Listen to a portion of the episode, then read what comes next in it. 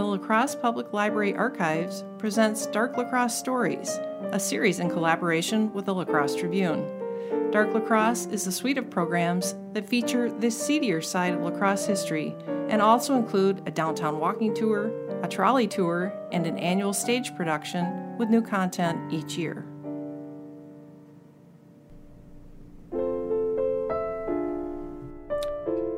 This is a freshwater mussel. Saltwater is the usual habitat for mollusks, yet the area surrounding La Crosse, up and down the Mississippi River, is home to the largest diversity of freshwater mussels in the world. They help purify the water and are food for many different kinds of wildlife, including raccoons, otters, herons, and egrets. For the native peoples who populated this area before European settlement, freshwater mussels were an important food source. From the harvested shells, they also constructed tools and utensils. A German immigrant named Johann Friedrich Boepple arrived in the Muscatine, Iowa area in 1891, anxious to find the perfect native mussel that closely matched its cousins in Europe. He found them in abundance in the Mississippi River and set up shop. Using tubular saws, round blanks could be cut from the thick shells. The blanks would then be ground to a standard thickness and then faced, drilled, and polished to produce a button. With the invention in 1904 of large machines that could standardize button cutting, drill button holes, and carve a design onto the face of the button, the production of buttons from freshwater mussels in the late 1800s would balloon into a multi million dollar industry. The button industry led to the endangerment and extinction of about 70% of North America's native mussel population within 50 years. It also led to child labor, unfair business practices, unrest among skilled workers, and corruption among owners and management. And that eventually led to murder. My name is Matt Ruskin, and I was one of the best cutters in the business. I worked for the Wisconsin Pearl Button Company here in La Crosse. The company started in 1900 with 50 employees. Within two years, we had 225 employees and had cut buttons from 1,400 tons of shells. Yeah, business was booming. Cutting is not an easy job. It takes a lot of training and practice because the shells can have different thicknesses and surface areas. You have to be efficient and waste as little of the shell as you can. You can't just pull any Tom, Dick, or Harry off the street and produce the number of buttons that we were churning out. All of the cutters, including me, couldn't figure it. We were turning out buttons by the ton and yet our paychecks never reflected it. You see, we were paid by the gross weight of our buttons, but none of us were allowed to watch our buttons go on the scale. Everyone felt we were getting the short end of the stick. Management. Bunch of hornswogglers, if you ask me. Never trusted those fat cats. All the cutters were fed up with it. I was fed up with it. Tensions were already high after the news of what was happening in Muscatine, Iowa, the pearl button capital of the world. There had been several strikes down there. Most would be settled within a week, but one work stoppage lasted 61 days. It all added to the tension. By this time, button workers were starting to get organized enough to take on the factory owners. Yeah, tensions were peaking. The first part of June in 1910, management introduced this ratbag, John Studier, as the new superintendent of our factory. He was on the job for one week. One week. And he hands me a paycheck for $11.09. I thought it was some kind of damn joke.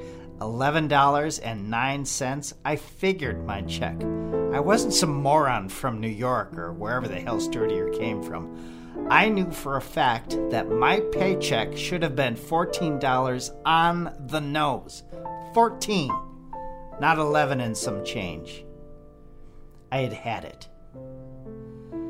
One Saturday, I waited for Studier to come out the factory, and when I saw him, I walked right up to him, and at a distance of less than five feet, I pulled out a revolver and I put three slugs in that cheating bastard. And I said, There, Take that, you. Did I feel bad? Did I feel remorse? Hell No, that SOB got exactly what he deserved. After the shooting, I ran into the swamp between the north and south sides of town, threw my gun in the La Crosse River, and tried to figure my escape. The hunt for me was immediate.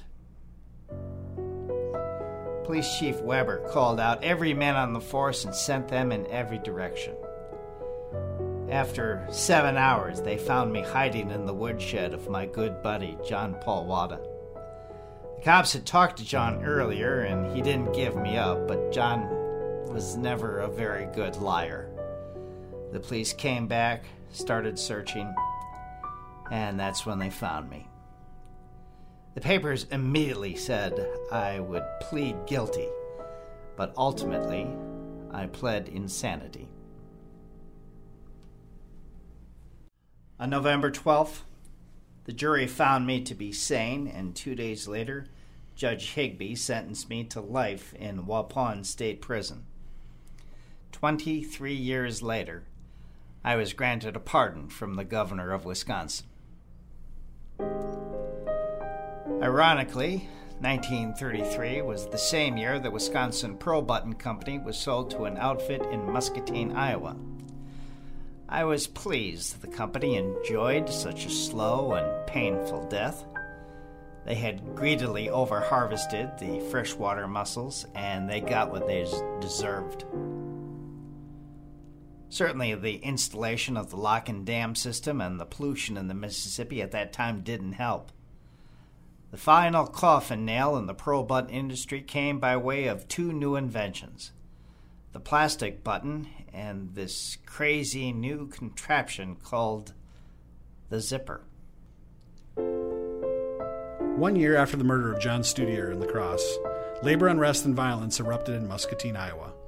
The local police were forced to hire additional men from Chicago and St. Louis to help maintain order. The violence only increased until three companies of state militia had to be called in. Muscatine remained under martial law for four whole days the governor of Iowa was compelled to join the negotiations. At the end of May 1911, labor and management agreed to terms, but incidents of violence continued into the following year.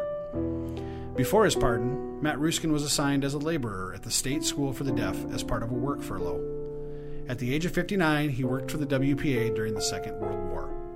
Ruskin lived to be 88 years old, dying in 1971 in Walworth County. And now I'd like to welcome in Anita Taylor Doering, Senior Archivist and the Archives Department Manager at the La Crosse Public Library, who did some of the initial research for this story.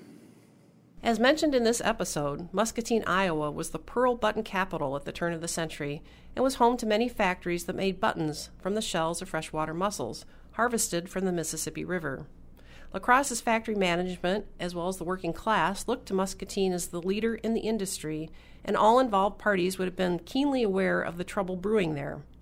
A 21st century knowledge of work safety is not needed to understand that the working conditions were clearly dangerous and unhealthy. Ironically, the Wisconsin Pearl Button owner, D.W. McWillie, seemed to think he treated his workers fairly and that they would not organize in his factory. The murder of John Studier, the factory's superintendent in 1910, came near the beginning of this tumultuous and long battle between owners and workers. In April 1911, La Crosse Tribune article stated 800 women workers walked out of their jobs and effectively shut down the pearl button factories in Muscatine. But McWillie remained confident and commented, There is no talk of a strike here. We treat our girls at the La Crosse plant right. We are satisfied with their work, and I believe that all of the girls are satisfied with their wages. We have heard no talk of a button workers' strike here, and I think it will not affect our plant. Clearly, he was wrong. Seventeen days later, the headline read General Walkout declared nearly all of the girls at Pearl Button Works quit today. A union organizer from Chicago named Margaret Finnegan was sent to organize the button workers in La Crosse.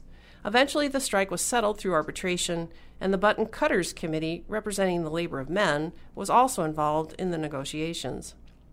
An August 1912 advertisement touting the great working conditions at the Wisconsin Pearl Button Company included a line that stated any differences or grievances that may arise are settled by an arbitration committee, on which committee there is an equal representation of the company and employees and a third disinterested party.